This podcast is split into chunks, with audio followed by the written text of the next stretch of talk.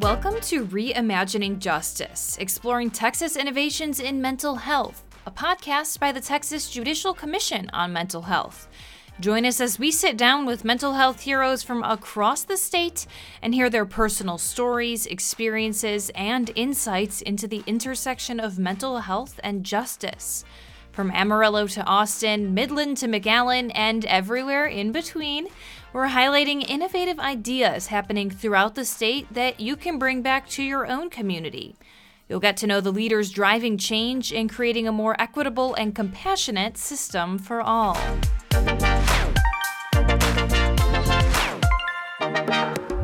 To the podcast. We are on site for the first time live in Hidalgo County with Judge Renee Rodriguez Betancourt, the 449th District Judge. And yeah, I'm excited to have you in person. We're sitting here looking at each other rather than talking over Zoom, so it's pretty pretty exciting. It is. I'm excited. I'm excited that you got to make the trip over here to Hidalgo County and that we're going to be talking about not just the 449 District Court, but some of the things that we've been working on for the past eight years that I've been in office. Yeah. And we're here also for tomorrow. We'll be doing a juvenile sequential intercept model mapping. So I think it's going to go great. And we're happy to be back in Hidalgo County. We were here doing an adult mapping earlier this summer, but now we're focusing on juveniles. Yes, I'm excited. I know it's one of the first in not only, I think, the state of Texas, but also United States. It's neat to know that Hidalgo County is one of those counties that is kind of breaking through and making that breakthrough and, and, being able to be part of that. So I'm excited about it. We have about 150 people RSVPing. So I'm hoping that we got a little more than the adult mapping event. So we'll see how it goes. Mm-hmm. Being a leader for juvenile SIM mappings across the state and, like you said, the country. So we're definitely happy to put that on. And I think it'll be great. We'll start out by getting to know you a little bit. So, how did you kind of end up in the work that you're in? So, prior to becoming a judge, I was uh, legal counsel for a lot of different school boards uh, here in Hidalgo County. Some of the largest school boards hired us at the firm that I work for to represent them in so many different issues. And so during that time, I got to see a little more insight into not only the educational world, but also in regards to children, seeing the different obstacles, challenges that they face, because predominantly they were in school half the time. So mm-hmm. that kind of raised my interest as to working closer with children. And so the 449th District Court, the judge was up for reelection. He announced he wasn't going to be running. So I just thought it would be a perfect opportunity because it's the 449th was created about, I want to say 20 years ago, specifically as a specialty court to preside over all juvenile matters. So I thought, wow, you know, this is probably a great opportunity for me to really work with children to try to see what issues are out there. I had already done a lot of research on so many different juvenile courts across the state of Texas, from Bexar County to Harris County to Travis County, and seeing the work that they were doing with the juvenile system and seeing how the judges were involved in this work was really interesting to me and something that caught my attention and said, Hey, I, if they can do that, we can do it mm-hmm. here in mm-hmm. Hidalgo County. So that's kind of what sparked my interest. And so I had to obviously run for office. So I ran a campaign and then I ended up having to enter into a runoff. So pretty much mm-hmm. six months I campaigned for this to get this position. And so that was almost eight years ago. I'm looking forward to continuing the work, but we've done so much in these past eight years. And I say we because I can't not take the credit alone. It's been the help of so many individuals, so many resources, so many organizations. Like people say, it takes a village, and it definitely mm-hmm. has taken a village to build up what we've been doing these past months here in Hidalgo County. And you've really built a great court and courtroom, which is what we're going to be talking about in a little bit. But you're on our commission, and we know that you really have a heart for this and really care about every child that comes through your courtroom. I'm raising teenagers and uh-huh. they have a, a, uh, term that they use. They call me a fan. They're like, Mom, you're such a fan. and I remember the first time that I got my invite to join the commission. And I walked in and saw like judges like Judge Wheelis and so many judges that I know had made their impression on the juvenile system. Not only that, but the mental like Judge Carr with the mental mm-hmm. health. I already had researched them, kind of seen what they've done. And so I was I was a huge fan when I walked in. I was kind of like fan struck. but to get that opportunity to not only represent Hidalgo County, the South Texas or Rio Grande Valley, but to interact with these individuals and for them to, to show their passion and show why they do what they do was really impactful. So many people say, Well, you're helping us. And I'm like, No, I think I'm on the commission, but I think I'm the one that's winning because I get the resources, I get the information and I bring it back and kind of apply it. I don't believe in reinventing the wheel. I believe like we can tweak it, but we don't have to reinvent it. So what's working for somebody else can work for us. So being part of the commission has really given me so much insight, has gotten me so excited. So, like my kids say, I'm such a fan. I'm a big fan. well, we're a fan of you. We're so happy that you're on the commission, and we have commissioners from all over the state and you really advocate for the Rio Grande Valley. And this is our second mapping that we're going to be having tomorrow. And tell me about your connection to Hidalgo County and so, why it's so important to you. So, I mean, I was born and raised here. My mm-hmm. parents were migrant workers. They married at a very young age, 15 and 16 years old. They raised my brothers and I here. The people, the culture were the majority. Hispanics are the majority here in the Rio Grande Valley. Mm-hmm. So we grew up kind of the best of both worlds united states and then also keeping our traditions of, of mexico and mm-hmm. where our ancestors come from so my father was a farm worker he picked managed his own team out in the fields picking watermelons and he moved on or got promoted mm-hmm. to pretty much running his own crew and then ended up buying a packing shed where he would package watermelon and the reason I'm talking about this is not only to show where I come from, but to show that he surrounded us with many different people. A lot of farm workers or those that work in the fields sometimes have some shady past. They're not the first to be considered for office jobs. Uh, they may have some criminal, re- you know, records. But what I came to learn from a lot of these individuals that my father surrounded us around was they didn't have that second chance. They were never asked what was wrong with them. They never asked what was going on with them in school. They were just kind of labeled and placed in a position where one of the options was to get into trouble or their parents didn't raise them weren't part of their lives. Just different little things I noticed because I was always very intrigued by people when I was growing up. So I asked a lot of questions. I spoke a lot. My dad would get very upset at me because I just never kept my mouth shut. But so, you know, I, I, came to learn from these individuals that surrounded us. They became friends of my father and they became his employees who he depended on so much to make sure that they did the job that was going to feed us and mm-hmm. feed our home so again, that's where I learned about second chances from my father. My father gave these individuals second chances to come and work for him. And they some have worked with him for 20 30 years. So i i apply that to where i come from because i wanted to do the same. I wanted to come back home. I left to go to law school at the university of texas. I did have a lot of opportunities to stay there to go to other places across the state of texas but my family was here, my parents were here. I'm the only Hispanic daughter in, in the family. And I wanted to make a difference here. I wanted to show people like we could change. The University of Texas has a, and I don't mean to do a little ad out to them, but they have what starts here changes the world. And I knew coming back to my community, I, not maybe not change the world, but at least change my community and have other people see like, look, let's come back, let's make a difference. So that's why Hidalgo County is very dear to me. Growing up, we've also been involved politically. My siblings, myself, my other immediate family have worked as public servants to mm-hmm. come and change things, never for our own benefit, but for the benefit of others. We're our biggest crit- critics. If we don't think we're doing our job any well anymore, then we step back and walk away without anybody doing that for us. And then also we hear the people, you know, the people vote. I didn't get into this position because of any but anything else other than people went out and voted. Mm-hmm. They supported it. They supported myself. They supported my vision. So I owe it to the people of Hidalgo County to do what I've said I was going to do. And it's taken some time, but I think I've stuck to my word. And it's also a area that is getting bigger by the minute. We're at about mm-hmm. 900,000 maybe census. I think we're more, but that's mm-hmm. another topic. but it's still small enough to get things done.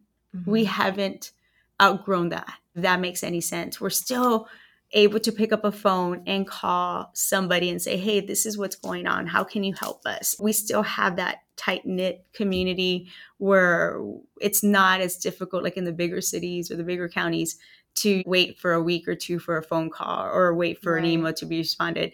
I think we have that advantage. And it's like, let's take advantage of it now before we do get too big. And we're working more as a actual urban county, which we are, mm-hmm. but we do still have some things where we can still apply some of the rural county methods and still work make it work for us. So that's what I do love about Hidalgo County. And I think it's really neat. And I think we're innovative. I think we're getting a lot of new leaders and even the leaders that are currently lead in our area have changed their mindset and are looking at things very differently because the world is just changing every single day and our, our country and our area is as well changing and growing and those innovative ideas are why we're, we're here to talk today about one of them and that is your new trauma informed courtroom. Tell us a little bit about one what it looks like and two how we all started it so, being on the commission again, I saw so many innovative ideas, but not only that, but it gave me the confidence to think outside the box if, if I wasn't already doing that, which I was. I was thinking outside the box in many ways, but I felt comfortable coming into a room with my colleagues that were supporting these ideas, that were kind of talking about different things. So, Trauma Informed Courtroom, I came to uh, learn about it because we launched our first ever girls mental health lifelines called mm-hmm. Girls Mental Health Specialty Court. And Lifelines is for young ladies who have suffered some type of trauma in their life and have somehow ended up in the juvenile justice system. And so trauma informed courtroom was something I had seen my my research. I kind of I, I'm that mom that stays up till one in the morning doing the things I want to do now because I'm I'm done putting my kids to right. bed. And I came across a trauma informed, not a, so much a courtroom, but a room or an environment and I had applied for a grant for both the Juvenile Girls Mental Health Court and the Juvenile Drug Court with the governor's office. I was very, very fortunate to have been approved for that grant. We kind of launched it a little late because of the funding, waiting for the funding to come through. And so during that time, there were some items that I had the funds for, but I wasn't able to utilize it for these certain things that we already had talked about in the grant. So when my assistant asked me, Well, we have some money, how are we going to allocate this? I thought, why don't we transform the courtroom? And she goes, well, we don't have that much money. I said, well, no, I know, but let's let's do baby steps. And yeah. she goes, well, what do you mean? And I said, I want to make it more trauma informed. I want to make it less of a courtroom and more of a area that the kids feel safe, that the kids feel they can come and just sit down and, and relax and open up. We have treatment providers who come in during the time that there's the specialty courts are going on. Maybe before they can sit down, sit on the couch. And she was, what, what do you mean a couch? And I said, yes, a couch, a coffee table. Let's add in some greenery if we can. Let's also try to showcase the kids what they've done, like vision boards. She looked at me like I she said, "No, you you mean we are going to get a, get rid of a lot of things in the courtroom?" I said, "Well, not get rid. We're just going to push them aside, repurpose, and we're going to repurpose yeah. them. And not only that, but also." They've already been traumatized. These children have already been traumatized. They already feel that there's no connection with them in a court. They think that we're part of the system, the system that has kept them in juvenile and detention. They don't have a lot of trust. Mm-hmm. So them seeing that I'm not traditional that i'm i'm doing things differently hopefully gives them hope to say okay she does care or she does want us to become better individuals mm-hmm. or whatever she is or her team is teaching us we should listen and, and kind of engage because she's going out there and, and doing this for us by getting a sofa or getting a coffee table getting something that doesn't look like a regular courtroom and then on top of that i decided I'm going to kind of do away with the robe. One, it doesn't, it's not very flattering uh, for a woman. And two, I need to connect to, to them as an individual, not as a mm-hmm. judge, but still have them understand that I still have that power. I still have right. to hold them accountable, but accountable in a very different way. And then also, I have to ensure the safety of the public. I, I do need to make sure that's one of the main goals as a juvenile judge that we have to ensure the safety of the public. But I feel that if it's less tra- traumatic, if they feel more comfortable, they'll open up. They'll feel that they can trust us once they kind of establish that trust and they see that we stick to our word. And it's not just about true, not true, offense, detention, kind of using the words that restraints. Mm-hmm. We try to just kind of not use a lot of those negative connotations about the system. They've already been been there, done that. So let's right. move on and grow from that. There's kind of two aspects of this. One, the actual physical space, and then two, like you were saying, how you speak about things and the words you use and how they perceive being in a room with a judge. Mm-hmm. So let's start with the physical space how did you uh, we were just in there and i'm gonna have some pictures attached to this podcast but because it is an audio medium can you describe just what you did with the space? So i brought in a, a decorator who i have personally used. She's known to have decorated the the grieving center children's grieving center here in Hidalgo County. She she's done that. She actually has undergone some trauma herself with the loss of a child. So she's done a lot of research about like colors and mm-hmm. furniture that feels more at ease different kind of decorating aspects that work with helping those that have dealt with trauma. So we're very limited, as you know, we're a county and we can't just go on Amazon and buy what we want, which I wish we could. There's a lot of red tape uh, to get to what right. we need. So we started small, little by little. And I hope that one day you come back and maybe see once time passes that the full transformation because we can't get it there that quick as much as I want to. And I'm, i have to learn to have patience. but we started with browns, greens, very light colors, beige, something that would drown out the walls that are in there. And, and I kind of already had started that before we even brought in the furniture if you can see like their white walls. I feel white is a bright color. Let's recolor the walls so they, they can look new they can look refreshing. I had started putting quotes on the walls quotes that were inspiring quotes that not so much it was even from a movie we have a rocky quote that talks about when you get hit and you're you're down it's not it's not about what put you down there, it's how fast you can get up. And we have the whole Rocky quote, which I think mm-hmm. is extremely inspiring. We have them look and read it so they can feel inspired. We have a Dr. Seuss quote. And so we started with that. And then as we evolved, we started including the furniture, which again, your coffee table, your sofas, your chair. And we incorporated those tones of calmness, the green, the browns, mm-hmm. not bright colors, not super loud colors, just things that kind of are soft and calming. And you also have a circle we saw in there for some group activities. Too. We have a circle. So we have a circle where there's group activities. So I don't have benches in a traditional courtroom. There's a lot of wood, right. a lot of wood and a lot of wood benches. I was lucky enough not to ever have wood benches. And I say lucky because some judges may say, well, where are my wood benches? I'm attached to the detention center. So they built this facility about 15, 20 years ago. So it's a brand new facility compared to some of the other facilities mm-hmm. in Hidalgo County. So I'm able to lift chairs and move them. We can have them for a group activity. We also remove them because we actually have a wellness coach that comes in and does exercises with our Lifeline girls every two weeks they'll come in and do exercises with the girls, nothing hard, but there's room enough to actually conduct those classes where they're teaching the girls to stretch, you know, coping methods also as far as working out, what type of exercises they can do when they feel anxious or they feel frustrated or they feel like they're going to be triggered. So we have enough space to actually incorporate those those types of exercises and it's every other week we also have the ability to bring in activity tables where they're not facing me, but they're facing each other and they're working on activities. Mm-hmm. We have different presenters that come in that talk about empowerment. We're actually starting our next section of career readiness where they talk about resumes. They they're giving the girls a lot of different resources to look look forward to.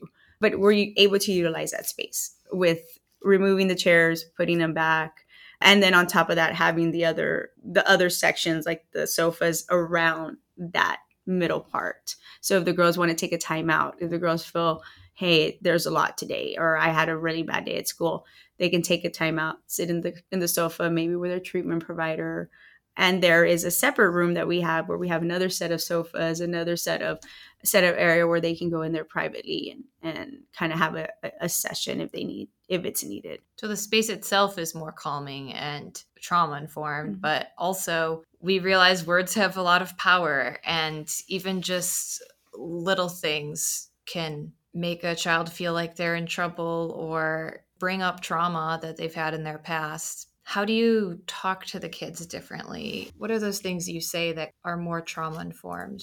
So when we started to implement our lifelines and even the drug court, we created a handbook. And in the handbook, I told the team, I said, I don't want rules. I don't want to talk about conditions. I don't want to give rules. I want them to maybe be given information in a question type of format, like what is the lifelines court? What is a lifeline program? What is a drug court program? What is it going to be expected of me? What are things I'm going to learn? What are things that are going to impact me positive way? If I fail to do something uh, or fail like a drug test or fail to follow curfew what am i going to be held accountable for? How am i going to be held accountable? So just changing the vocabulary even in printed materials was something we started with. And then uh, when the ki- children come in it's just more let's focus on the good. Let's focus on the positive. And once we focus on the positive then we start talking about okay look, for example when school started there was a lot of girls that were missing class. Why are we missing class what is the issue? What is the problem? I think in the past, it's always been, what have you done? Why are you missing class? Because it's your fault. Pretty much, there's no explanation for it. So we have opened it up to more like, you're missing class. Okay, what's going on? Is everything okay in class? Are you feeling frustrated? What is it that you're feeling as to why you're not going to class? And I've seen that they'll they'll open up it'll take some time. Or we say, hey, have you gone to your counselor? Have you talked to your counselors, your counseling sessions? We make sure that they go because I feel like when they go with a counselor that they've established a relationship with, that's where they get a lot of information. So the counselor comes back and says, Judge, this is what happened in school. Can we talk about it? Can they talk about it? Can we do an exercise that pertains to them understanding that because of this happened doesn't mean you have to just give up and, and go back to your old ways. So we talk more in a positive light, even when they have to be held accountable. Right. I also have them come in when it's come to a point where there's multiple violations. We actually have them come before me in the courtroom. Then we kind of transform it back to our courtroom in the sense of they come before me, but we have we have the rest of the girls sitting out there in the jury chamber kind of listening as to what's going on and not only that but kind of ad- helping to advocate for their friends for their peer. Mm-hmm. judge i don't think you should detain i think give her another opportunity. They've been trying so it's neat to hear their input. Of course we get permission from the young lady that we're do you mind if your peers from the from the specialty court sit in? No go ahead.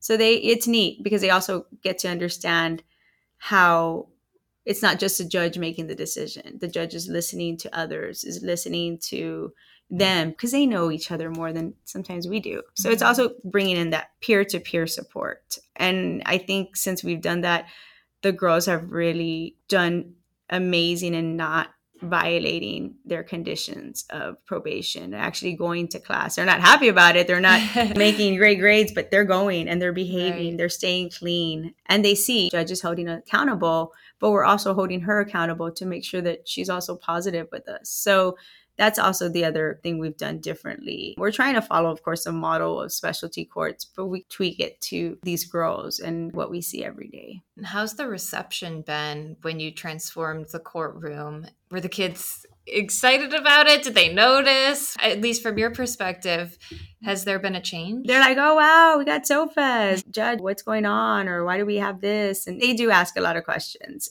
Or they'll ask, when do we get to use them? So we kind of go give them the ground rules, but we kind of didn't say much. They'll make mm-hmm. the comments. We wait till they make comments. We don't ask them much questions. And so yeah. them sitting there and talking to each other before our programming starts is when I'm like, hey, so y'all like the couches? They're like, yeah, they're really comfortable. They're really pretty. They're really nice not only that but we haven't had any any outbreaks any triggers during our programming because we talk about a lot of deep stuff but we haven't had anyone just no animosity amongst the girls when they're in detention. We've heard stories where they fight with each other or where they argue with each other. No it's been healthy discussions. I mean of course there's days where they don't want to be involved. They have right. their bad days but it's also recognizing them that they're there. They're showing up and that's what they want that look, Judge, I may not be interacting today, but I showed up. So we don't talk down to them. We say, hey, we're glad you showed up. Thank you for showing up. But next week, let's interact a little more because we're just trying to help you. And they understand. So it's kind of a give and take sometimes with them. But they were like, oh, this is neat. Yeah. It's different. It's different than what they've normally been used to Tell me how you got the funding for it. You mentioned that you had a grant. If other counties are interested in starting something like this and revamping their courtroom, transforming it, how can they go about doing that? There's so many uh, funding available for creations of specialty courts. One is through the governor's office with the state of Texas. We have federal funds. Oh, there's so much funds coming down from uh, the federal government for mental health, mm-hmm. for trauma. So they can also go on to the the Office of Juvenile Justice with the federal government. I serve on the coordinating council there. So I just got back from Houston on a meeting where there's just going to be a lot of funding. So grant writing grants is a way to to obtain that funding and it's just being innovative and articulating what you want and the purpose and of course attaching it to how that's going to assist a child's mental health whether it's in court or out of court. And whether or not they end up getting a grant or funding, you mentioned there's other ways to be trauma informed, even just by the way that you're conducting your court hearings for the specialty courts or just talking to the kid. Is there a guide that you sort of follow to be more trauma informed, or how can these other counties change maybe the way that proceedings are going so they can become more trauma informed? So, I do want to give credit to the state of Texas. The Supreme Court recently brought down some guidelines for us to follow as far as restraints, not restraining a child, not bringing them into the courtroom with shackles and handcuffs. I've started to implement that. The detention center or the juvenile probation department has to give me reasons as to why they're restraining a child as to why they're placing handcuffs and shackles on them.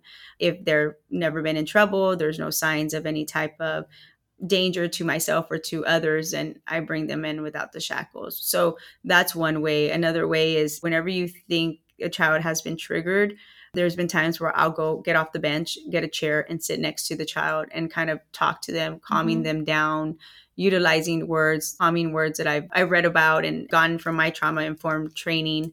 So tra- there's training there's a lot of training. There's mm-hmm. trauma informed training. You can google it. There's so many different universities here in the state of texas that offer it.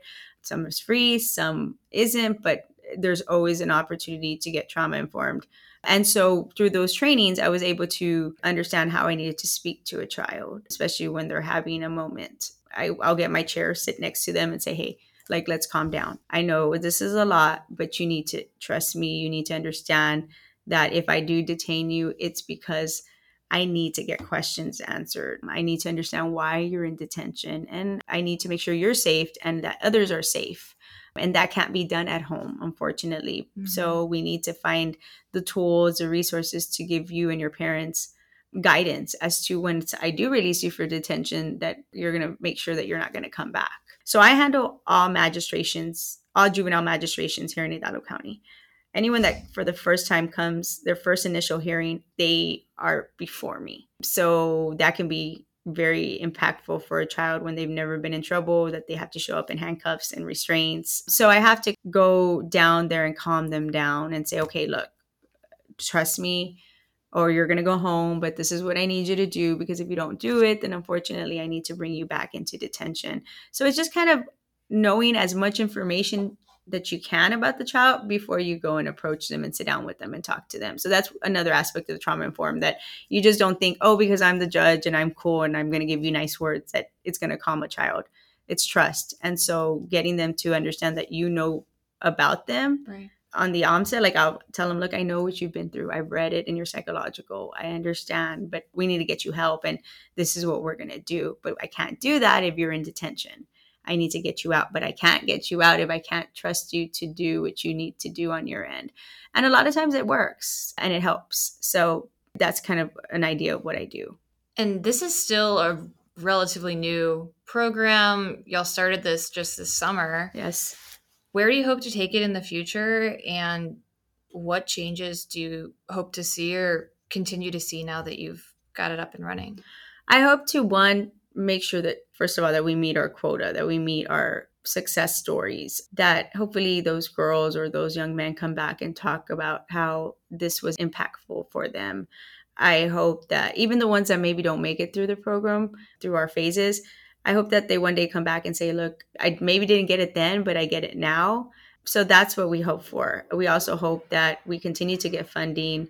We hope that our county takes note of what we're doing. So if we do need some assistance and funding, they see that we're we're making a difference. Mm-hmm. We're reducing the number of juveniles that are in detention. We're reducing the number of juveniles that are going to placement. We're saving money on them not going to placement because going to a placement is about 200 to 250 dollars a day mm-hmm. so we're saving taxpayer money we're hoping that all that data because we need to gather a yeah, lot of data right. that all that data is compiled and it's shown in favor of these specialty dockets specialty courts like we like to call them and that we invest more time in these types of dockets that we also invest more money in our area to maybe build a mental health facility i idolize Harris County. They're doing some very innovative things to incorporate those programs in a smaller scale, of course, because we're not as big as Harris County, but in a smaller scale where the money also, taxpayer money also stays within Hidalgo County and is utilized to help our kids because they make up our county and they're going to continue to make right. up our county. They're going to grow into adults. Unfortunately, I hate to say this, we're either going to place them in prisons or we're going to place them in the community where they're going to do some great things. And when I say great things, Rose. I'm not talking about getting degrees on the walls. I'm not. Ta- I'm talking about staying out of trouble, following right. the law, establishing their own families, establishing their own jobs. To me, success isn't measured by how much money you have in a bank or how many degrees you have in a wall. It's can you get a job? Can you maintain it? And can you support your family? And maybe not give them everything that society says you have to, but just give them a roof, give them food, give them clothing, give them the necessities that, so that they can aspire and do well and want to do more. Go get that education that mom and dad didn't get. There's nothing wrong with that. Or that they find out that they work so hard that they become successful business individuals. Or they work so hard they go get a degree and end up being a lawyer or mm-hmm. a doctor. Those are things that we hope to to show our community that if you give a child a chance and you give them the resources they can do it. Of course, on the part of the child, the accountability is huge. So, yeah, those are some of the goals I hope we can accomplish one day. But our immediate goals is just that we continue to keep running the programs, we continue to get funding, and that we incorporate whatever up and coming ideas there are that's going to help the system become better. We're coming up on our final question, oh, which is prepared uh, you for this one. You had a billboard and you could put a message on it that millions of people could see what what do you want the world to know give a child a chance give a child a chance and they can interpret that however they want. Give them a chance. Give them a chance at life. Give them a, a chance to become who they can become. Give them a chance. You're giving them that chance here especially with this new type of courtroom and really allowing them to have that chance to well, and I hope around. and thank you, and I appreciate that. And also, I guess the word maybe just chance is is the key word because I hope that adults also understand that there's a chance for them to change. Mm-hmm. A lot of people say, "But they're they're dangerous. You're sending them back," but they don't understand that we're still holding ourselves accountable. Yes, I may send them back out to the community, but you can assure that I'm holding myself accountable for them to do what they need to do. And I'm hoping that everyone, my team, our team is also understanding them that from the juvenile probation department to my specialty courts coordinator to my case manager to our community leaders that they see that we're all working together. Well, thank you so much, Judge Rodriguez Betancourt, for having us here and for being being our first in-person interview. and hopefully, a lot of people can can take something from this and use it in their own courtrooms. Hopefully, and if not, also I hope anyone has any recommendations, any constructive criticism. Of course, those are very helpful. I don't we don't know it all, but that's how we grow by learning from others and hearing from other individuals who've maybe gone through something to to enlighten us about things. Yeah, we're always learning and always striving to, to exactly. get better. Exactly. Thank you so much. Thank you. Thanks for listening. If you have an innovation in mental health that you'd like to share, send us an email at jcmh at txcourts.gov with the subject line Reimagining Justice Podcast. Talk to you soon.